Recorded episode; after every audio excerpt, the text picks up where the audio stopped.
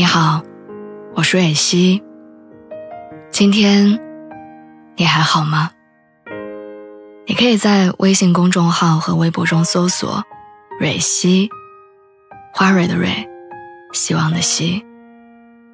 每天晚上，我都会用一段声音陪你入睡。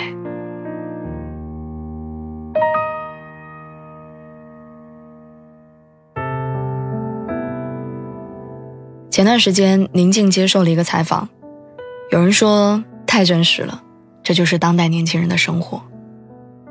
那段话是这样说的：“我就是不想跟外界有很多的接触，我不要饭局，不要聚会，不要派对，我什么都不想要，就是宅在家里。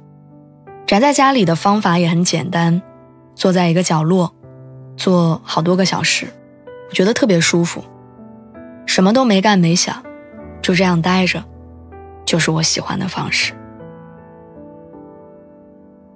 前段时间我真的很忙，每天晚上加班到十一点，终于合上电脑的那一刻，脑子里一片空白，疲惫到根本没有精力去看谁给我发了什么消息，哪个群里说去哪儿聚餐，谁跟我分享了些什么最新八卦。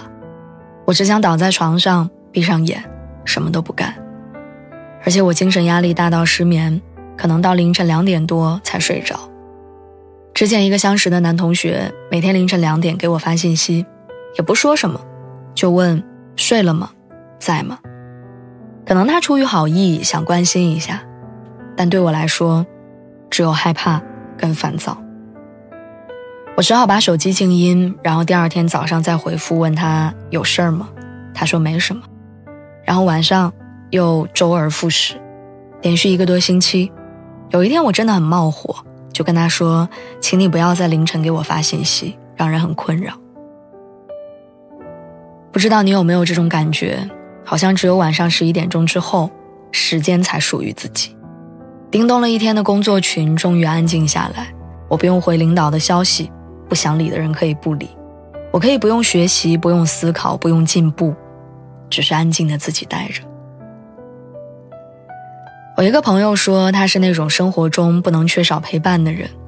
朋友太忙，他就会发展新的朋友；分手了，他就迫不及待地想要进入下一段关系，因为他缺乏安全感，因为他害怕一个人的生活。可是你发现了吗？人生当中总有一些时间是需要自己一个人熬过去的。这段时间可能是你最灰暗无光的日子，或许是你努力增值的时刻，也许。还是你进步蜕变的时光。我们每一个人的心里都会有一段不愿意提及的往事，每一个人都有被现实狠狠踩在脚下的时候，颠簸跟曲折是人生的常态。但村上春树说过：“假如你此时此刻刚好陷入了困境，正在饱受折磨，那我很想告诉你。”尽管眼下十分艰难，但日后这段经历，说不定就会开花结果。希望我们都能成为寡言却心中有一片海的人。你要一世独立的长大，然后光芒万丈的出发。晚安，祝你好梦。